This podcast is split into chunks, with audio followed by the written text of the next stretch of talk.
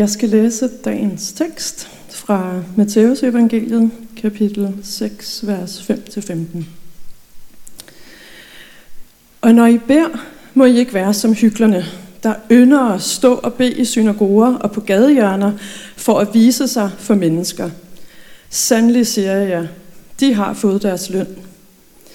Men når du vil bede, så gå ind i dit kammer og luk din dør og bed til din far, som er i det skjulte.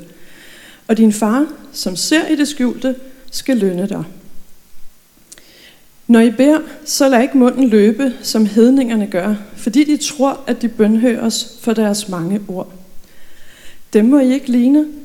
Jeres far ved, hvad I trænger til, endnu før I beder ham om det. Derfor skal I bede således.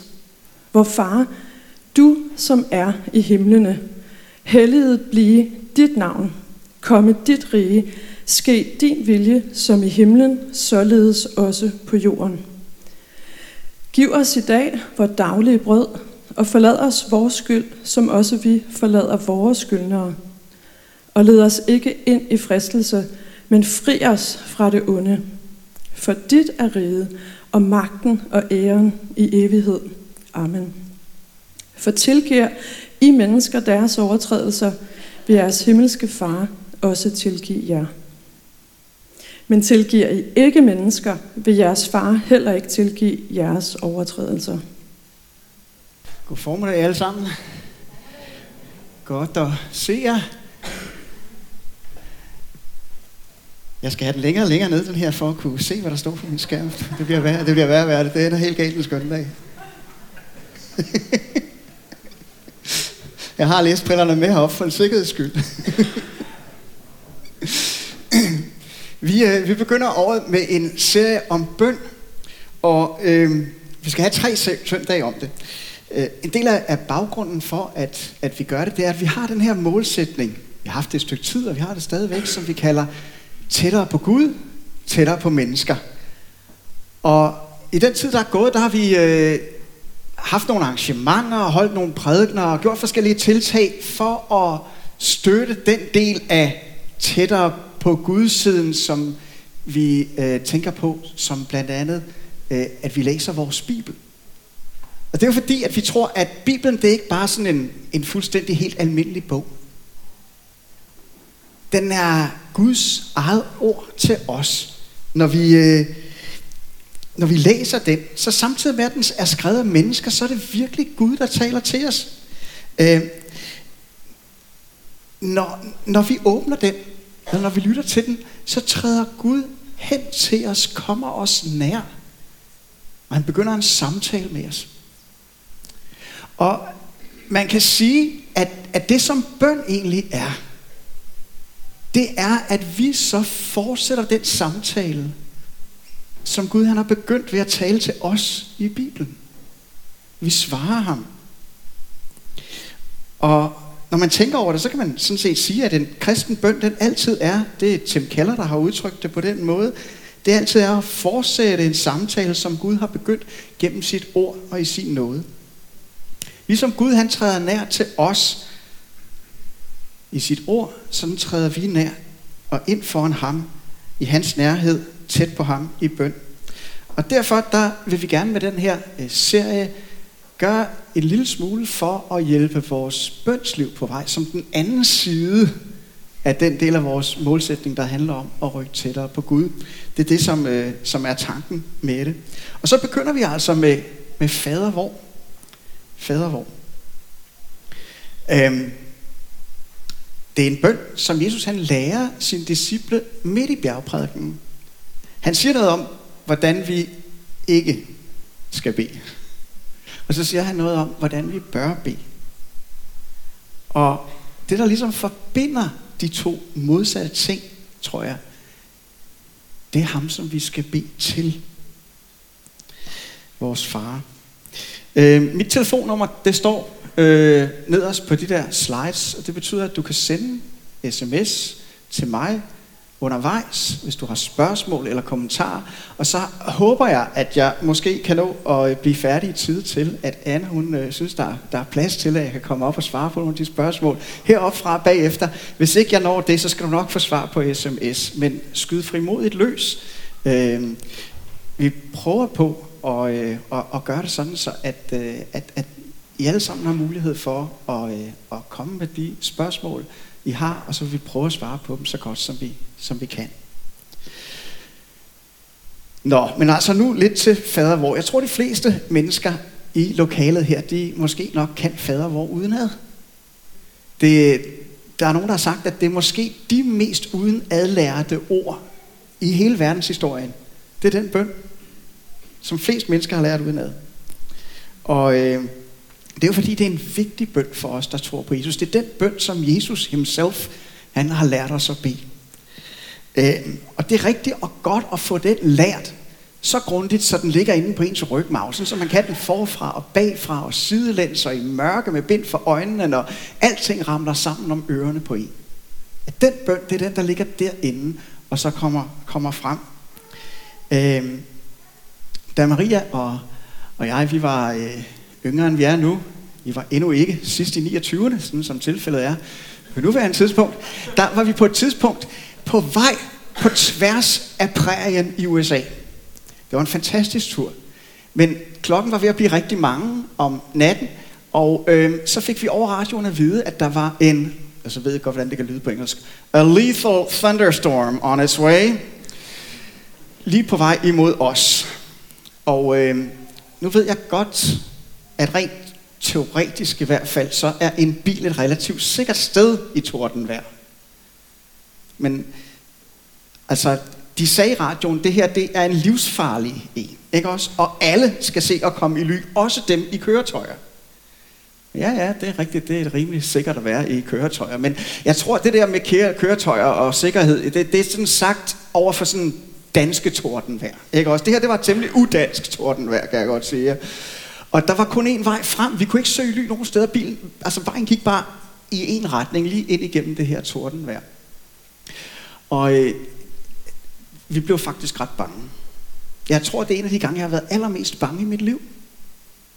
Jeg vidste godt, at den der bil var teoretisk set ret sikker, men det var noget lidt andet, når man sad der. Særligt var det noget lidt andet, når sådan vejen den steg op mod en bakketop, og det sådan blev værre og værre der. Og det, der skete for os, det var, at vi blev så bange, så vores rygmarv den simpelthen tog over. Og så bad vi fader hvor mange gange. Fordi vores rygmarv simpelthen tog over. Når vi mennesker, vi, øh, vi bliver bange, eller når vi bliver gamle, eller traumatiseret, eller når vi er presset og stresset, eller på anden måde ikke kan gøre det, vi normalt vil, så har vi en tendens til på godt og ondt at falde tilbage på det, der ligger inde på vores rygmarv. Og derfor så er det en rigtig god idé, at, at det, der ligger inde på den rygmarv der, at det er kvalitetsting. Og derfor der er det en rigtig god idé, mens at man ikke er alt for gammel nu. Det kan stadigvæk nås lige meget, hvor gammel du er, vil jeg sige. Men, men mens man har tid, mens man ikke er helt vildt presset osv., få lært fader vor. Få den ind på ryggen, sådan så at det er det, der kommer ud, øh, når, øh, når du bliver presset. Så det er godt at lære fader vor udenad. Alligevel så er der et par misforståelser, jeg godt kunne tænke mig lige at i hvert fald lige snakke lidt om. For det første, så betyder det her ikke, at Gud ligesom sidder ved sådan et adgangseksamensbord og holder øje med, om du kan dit fader hvor godt nok til, at han gider at høre på dig. Sådan er det ikke. Hvis du tror på Jesus, så har du en far i himlen, der er definitionen på, hvad en far han burde være. Og han er utrolig interesseret i at høre, hvad du gerne vil sige til ham. Han vil gerne høre på dine ubehjælpelige bønder.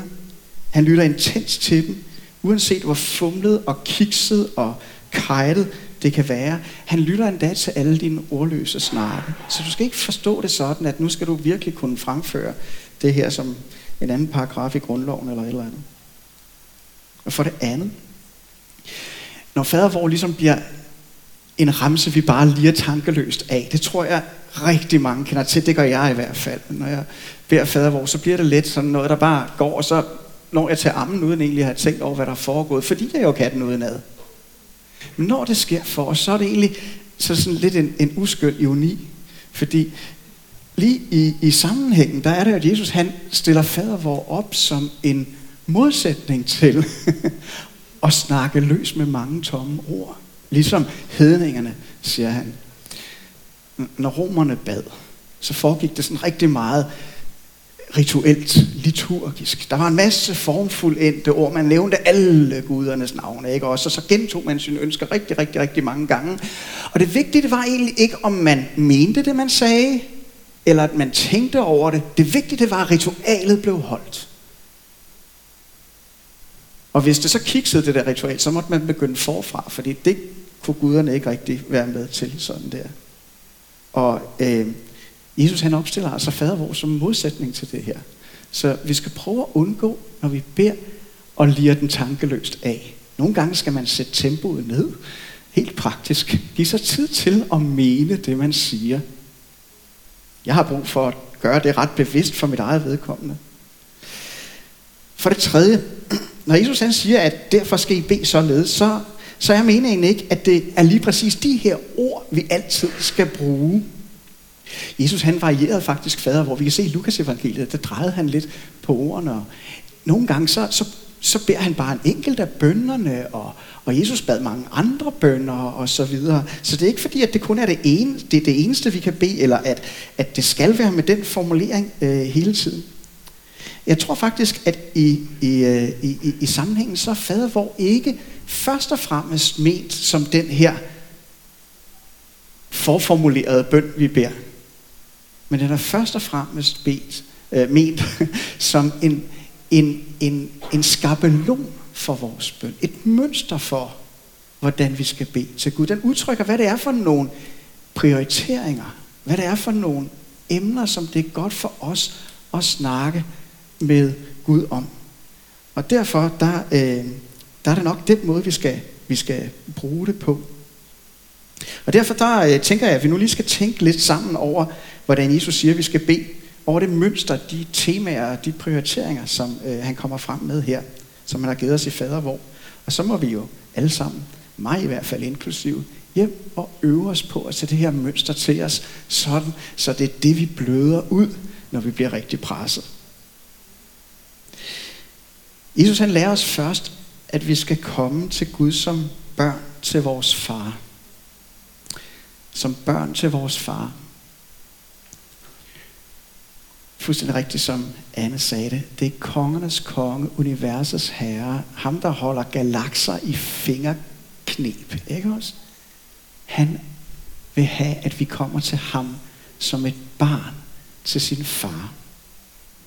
Det er fantastisk. Øhm, det, det er vigtigt at huske, at pointen er ikke, at, at øh, hernede på jorden, der har vi sådan noget, som vi kalder fædre. Og så har Gud siddet op i himlen, og så har han tænkt, altså den der relation, jeg godt kunne tænke mig at have til øh, mine mennesker, hvordan skal jeg sådan forklare for dem, hvad der er, jeg godt kunne tænke mig? Nå jo, de har det der, det der farhalløj dernede der. Ikke? Og det, det, det er egentlig for det meste sådan okay billede, så det, det bruger jeg. Den tager vi, og så kalder jeg mig far over for dem. Sådan er det ikke. Fordi så vil det også give os nogle endnu større problemer, end nogen af os måske kan have i forvejen med, at de fædre, som vi har oplevet, måske var temmelig langt fra den far, som vi har i himlen. Men Nytestamentet vender det helt om, og siger i stedet for, at det er Gud, der er den efter, hvem alle fædre på jorden overhovedet skal kaldes far. Gud er definitionen på, hvad en far bør være. Gud han er vores, der tror på Jesus' far. Og alle de andre fædre hernede på jorden, de er bare mere eller mindre vel eller mislykkede efterligninger af det. Og min opgave som far, det er at ligne ham bedst muligt over for mine børn. Jeg må komme til ham som min far. Jeg er Guds elskede barn. Dyrebar barn. Ligesom Jesus. Det har ikke altid været. Jeg blev ikke født som Guds barn. Det er der ikke nogen af os, der, der blev. Vi blev født med, med ryggen vendt væk fra Gud på grund af det, vi kalder arvesynden.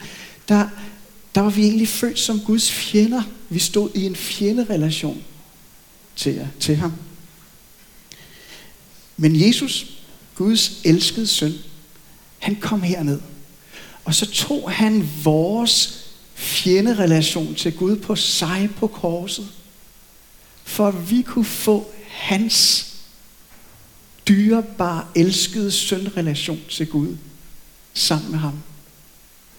Og da du blev båret hen til dåben, hvis du er døbt, når du tror på Jesus, når, når dit hjerte griber om ham, så bliver du knyttet så tæt til Jesus, at du er forenet med ham. Sådan så, at hans relation til Gud, den bliver din. Så når Gud ser på dig, når du kommer til ham og beder til ham, så tænker han, ah, nu kommer min dyrebare, elskede søn. Ham, som jeg har velbehag i til mig. Er det ikke fantastisk? Fordi jeg er sammen med Jesus, så er det sådan, mit far han ser på mig. Han står der med et meget, meget velkommende ansigt. En og alene på grund af alt det, Jesus han har gjort for mig. Det, at Gud han er min far, det betyder blandt andet, at han kender mig ud og ind bedre, end jeg selv gør. Han ved bedre, end jeg selv gør, hvad jeg egentlig har brug for. Det betyder egentlig også, at han, han elsker mig jo langt mere, end jeg selv kan finde ud af at elske mig selv. Øhm, han ønsker, at jeg skal komme til ham med alle ting og tale ud med ham om alt, som jeg har en god kollega, der hedder Peter Olsen, der plejer at udtrykke det. Det betyder, at jeg altid er hjertelig velkommen, når jeg kommer til ham. At han altid har tid. At han aldrig har for travlt, eller er for distraheret, eller optaget. Der er aldrig noget, der er vigtigere, som han lige skal ordne, før han gider at høre på mig. Det kan godt være, at der er noget, der er vigtigere end mig, men det betyder ikke, at han ikke kan høre på mig. Gud, han kan virkelig multitaske. Det betyder, at han vil sørge for mig, at han vil passe på mig og beskytte mig mod alt ondt. Og at han altid vil give mig det allerbedste. Det betyder, at du og jeg, vi aldrig kommer forgæves til ham. Det er ham, vores far, vi skal komme til med alle ting og tale ud med om alt. Ham, der er universets skaber, som har al magt i himmel og jord. Ikke alene kan han gøre alting godt. Han vil også give dig og mig det aller, allerbedste. I den tekst, vi har læst, så beskriver Jesus vores far som den, der er i det skjulte og ser i det skjulte. Det vil blandt andet sige, at han, han ikke er som mennesker. Mennesker er synlige, og de kan ikke se det, der er skjult. Nogle gange tror jeg, at min kone kan det hos mig, men hun kan i virkeligheden ikke se det allerinderste. Men netop fordi andre mennesker er synlige og ikke kan se, hvordan vi virkelig er inde under facaden, så er vi jo lidt fristet til i virkeligheden at være optaget af dem, når vi beder. Kender I godt det? Sådan kan jeg i hvert fald have det. De er jo til at se og føle på, de andre mennesker. Og, og fordi de ikke kan se mit inderste, så er jeg fristet til at hykle. Til at spille skuespil. Det er det hyggeleri, det jo egentlig er. Selv når jeg beder. Fordi jeg bliver optaget af, at, at de skal se mig. Og blive sådan lidt imponeret. Men det siger Jesus, at vi ikke skal gøre. For vores far, han er modsat mennesker. Han er usynlig. Men han er der. Og han kan ikke alene se det, som andre kan se. Han kan også se lige igennem os. Han ser vores allerinderste. Alt det, som ingen andre kan se. Og derfor så er der jo ingen grund til at spille skuespil eller lave show over for, for ham. Det virker ikke på vores far. Han vil have en relation til dig. Den virkelige dig. Ikke, ikke din Insta-profil Dit ærlige, autentiske dig. Den du er, når ingen andre ser dig. Din far ser dig. Han ser hver en tårer, hver en længsel, hver et latterbrøl. Han ser hver et skridt, hver en skrig, hver et skrig, hver et suk, hver et grin, hver en glæde, hver et, et brud, hver et fald du har. Og han elsker dig. Og han vil gerne have tid med dig alene, den ægte dig. Og så taler Jesus om vores far som ham, der ved, hvad vi trænger til. Faktisk før vi beder ham om det. Så vi bliver ikke bønhørt, fordi vi kan lide en masse tomme sætninger af i en lind strøm igen og igen, som om Guds bønhørelse, den ligesom er afhængig af længde og gentagelse. Vi må gerne bede om det samme igen og igen, og vi må gerne vil længe. Faktisk så opfordrer Jesus os til at være påtrængende, sådan til det irriterende grænsen af, ikke også? Det kommer Manuel næste søndag og, og siger noget om. Ja, Jesus han bad selv længe, og, og i Gethsemane, der gentog han faktisk den samme bøn. I hvert fald tre gange. Ikke også? Man må godt gentage den samme bøn. Men vores far, han har egentlig ikke engang brug for information om os. Han ved jo alt. Han ønsker en relation til os. Vi bliver bønhørt, fordi vi har en far, der elsker os og ved, hvad vi trænger til, bedre end vi selv gør. Og så er der ellers i fadervogn, nu må du godt tage den næste dernede, Anders, hvis det er dig, der øh, øh, styrer det, så er der i fadervogn ligesom tre bønder gange to, kan man sige. Øh, tre bønder begynder det med, der handler om Gud, faktisk. Øh, om, om, om Guds navn og hans rige og hans vilje, som der står. Og, og så er der tre bønder bagefter, der handler om vores menneskelige og åndelige behov. Så jeg tror ikke, det er uden betydning, at, at, at øh, fadervor faktisk begynder med, at vi taler om Guds sag, har jeg nær sagt. Fordi det ligger enormt dybt i os, i mig i hvert fald. Jeg tror også, det gælder for af andre, at dybt inden, der er vores autopilot den, at vi tror, at vi selv er universets centrum. Og derfor der er det, vi automatisk først kommer og taler med vores far om, det er alt det, vi gerne vil han skal gøre for os. Og det må vi også gerne gøre.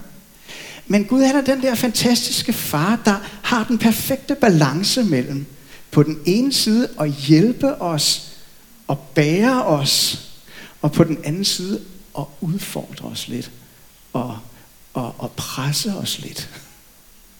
Sådan må man jo gøre over for børn, ikke også?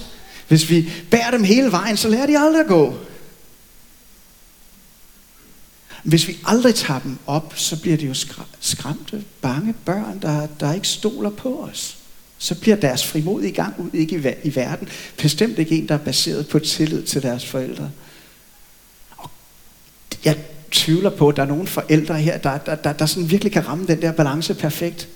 Men vores far i himlen, han gør det faktisk. Han rammer den rigtigt. Og han har lært os i fader, hvor der Jesus lært os, at vi skal begynde med, med ting, der handler om Gud og hans vilje og hans rige. Bliv fokuseret på det. Helliget blive dit navn. Komme dit rige. Ske din vilje, som i himlen, således også på jorden. Det er som om, at der næsten er, er flere dimensioner i de bønder. På den ene side, så er der nogle bønder, der handler om, at vi længes efter.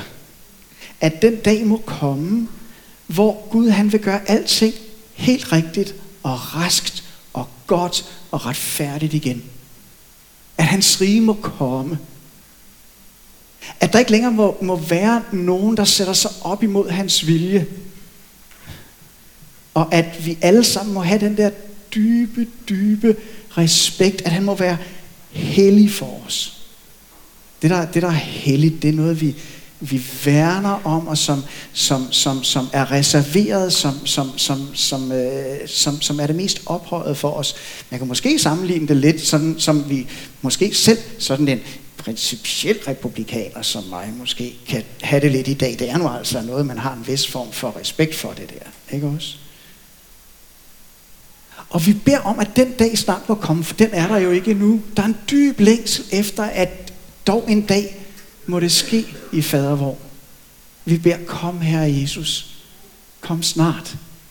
Det var så centralt en bøn for de første kristne, at selv i de græsktalende menigheder, der overtog de den bøn, det råb, kom her Jesus, det, kom her, det, det overtog de på aramæisk. så, så de sagde, Maranatha.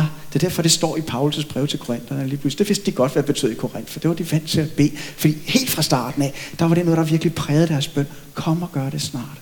Så der er en fremtidsrettighed i de her bønder. Men der er også en mere, hvad skal man kalde det, forløbighedsrettighed eller nutidsrettighed i de bønder, som, som handler om, at jeg beder om, at Guds navn må blive så vigtigt og tungt vejende og, og, og, og væsentligt for, for alle mennesker i verden nu, inden at han kommer og gør alting rigtigt igen.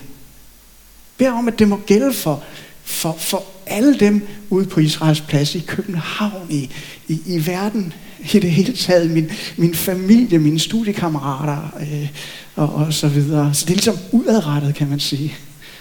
Og så er der en dimension af det, der, der er indadrettet. Jeg beder om, at det måske inde i mig, i mit hjerte, at Gud han må være det hellige.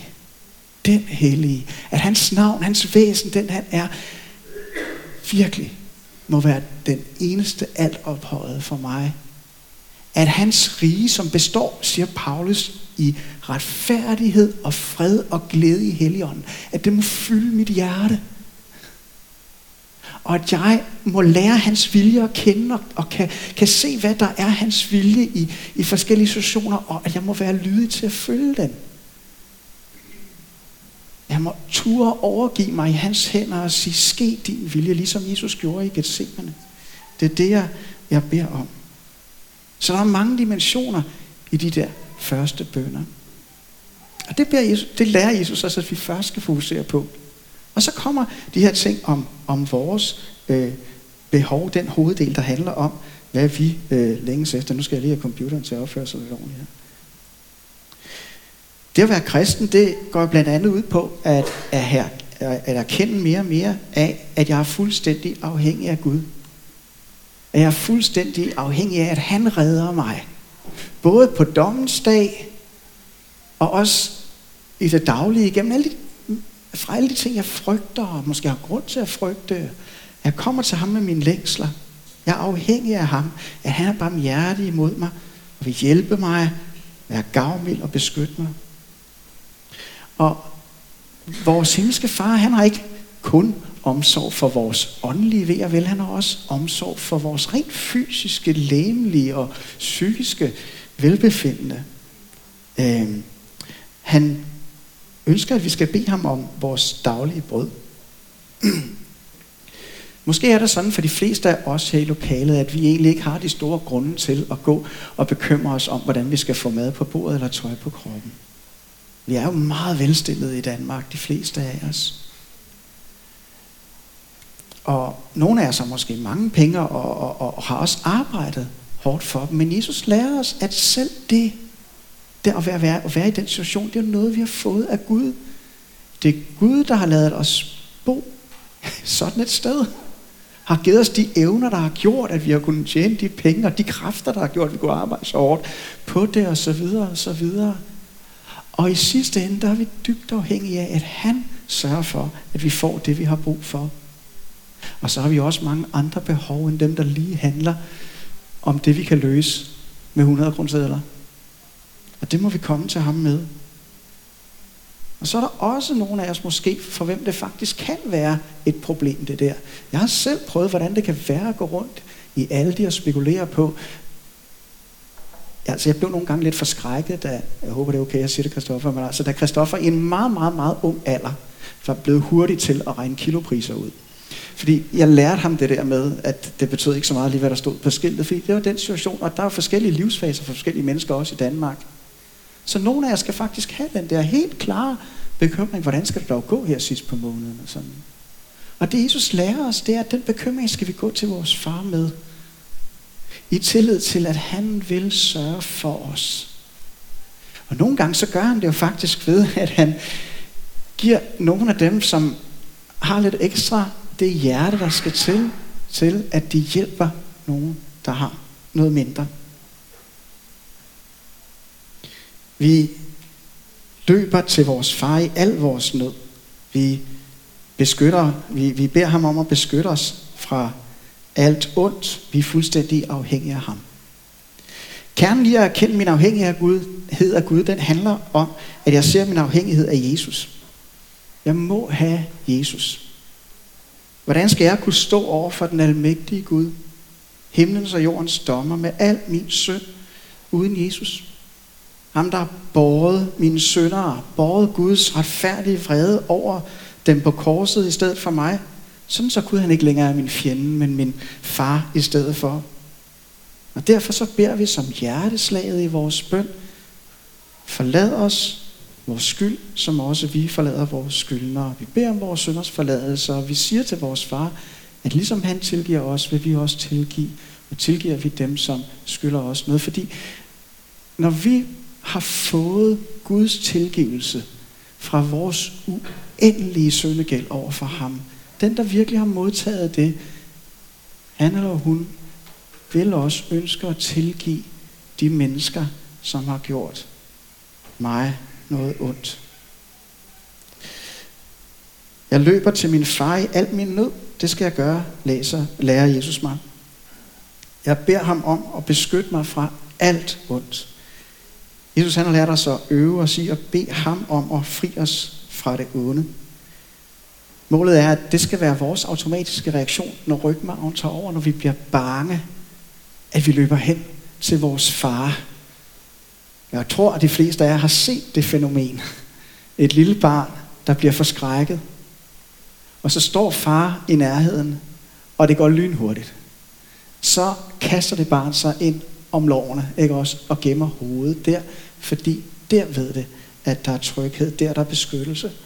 Og sådan vil Jesus gerne have, at vi øver os i at reagere, når frontallapperne ikke længere styrer det hele, så løber vi hen til vores far i stedet for. Det onde, vi først og fremmest har brug for vores fars beskyttelse fra, det, det er den onde. Eller, og, og, og den synd, som han vil have os ud i. Led os ikke ind i fristelse, men fri os fra det onde. Det er en bøn, som, som der er store dybder i. Dem kan jeg ikke rigtig øh, øh, udrede her. Men vi kan forstå de klare pointer i det. Som jeg sagde før, så er vores far en far, der forstår den her balance mellem støtte og udfordring. Og øh, det betyder, at han sætter os på prøve. Han udfordrer os og lader os mærke modstand, for at vi skal vokse i tillid til ham, for at vi skal vokse i lydighed imod ham, og i kærlighed til ham. Og det der sker, det er, at lige præcis de samme prøvelser, de samme prøver, de prøvelser vil den onde forsøge at bruge som fristelser. Det er det samme ord på græsk. Han vil prøve at få os til at vælge ulydigheden i stedet for lydigheden. I stedet for at stole på vores far og hans kærlighed. Og vi skal øve os i at bede vores far om ikke at lade prøvelsen blive til fristelse for os. Fordi synd bunder i sidste ende i mistillid til Gud. Og derfor så er synd gift for vores tro, som jo er tillid til ham. Den nat, umiddelbart før han blev korsfæstet, hvor Jesus han var blevet, blevet taget til fange, så blev både han og hans disciple, måske særligt de tre eller nærmeste, Peter, Jakob og Johannes der, blev ført ind i prøvelse. Jesus han vidste, at det ville ske, og han opfordrede dem indtrængende til at holde sig vågne og bede deres far om ikke at falde i fristelse. Det tror jeg mange af jer godt kan huske. Disciplene de bestod ikke prøven. De faldt i søvn, og de endte med at svigte.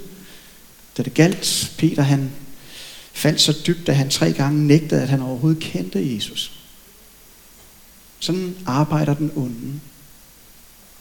Han ønsker at bruge vores bøn om ikke at blive øh, han ønsker at bringe vores bøn om ikke at blive ledt ind i fristelse til tavshed. Han ønsker, at vi skal lade være med at bede den bøn. Øh, og disciplene faldt altså. Og vi falder ofte. når han forsøger at slå vores bøn. Og jeg tror faktisk, det er med vilje, at de alle sammen fortæller den der historie til os. Jeg er personligt utrolig glad for, at de fortæller den. Fordi jeg svigter også så tit. Men dem døde Jesus for. Der var nemlig en, der ikke faldt den nat. Og det var Jesus. Han vågede i bøn til sin far. Han lagde sit indtrængende ønske frem for ham om, at hvis det overhovedet var muligt, at han så ikke skulle igennem, hvad der skulle til at ske. Men han holdt fast i bønnen om, at Guds vilje måtte ske. Jesus han bestod prøven, og han påtog sig villigt rollen som din og min stedfortræder. Den, der skulle bære vores synd på korset og møde Guds fred over den i stedet for os.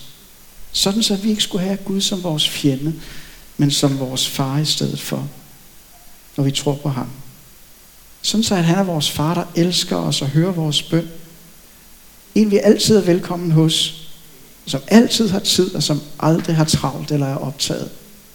Som vores far, der vil sørge for os, passe på os, beskytte os mod alt ondt og tilgive os al vores synd. Nogle gange så har jeg i mit bønsliv, ligesom han har sagt, glemt fadervor. Og jeg har vendt mere og mere tilbage til, at den ligesom bliver hjerteslaget i mit bønsliv. Jeg er så dårlig til at bede. Men den bøn, Jesus han har lært mig, det er at bede den langsomt. For mig selv. Når der ikke er andre, der ser mig. Nøj, det er god øvelse. Og det vil jeg bare opfordre jer alle sammen til at gøre. Jesus han har jo selv givet os det her. Det er dumt, at jeg sikkert bruge det. Amen.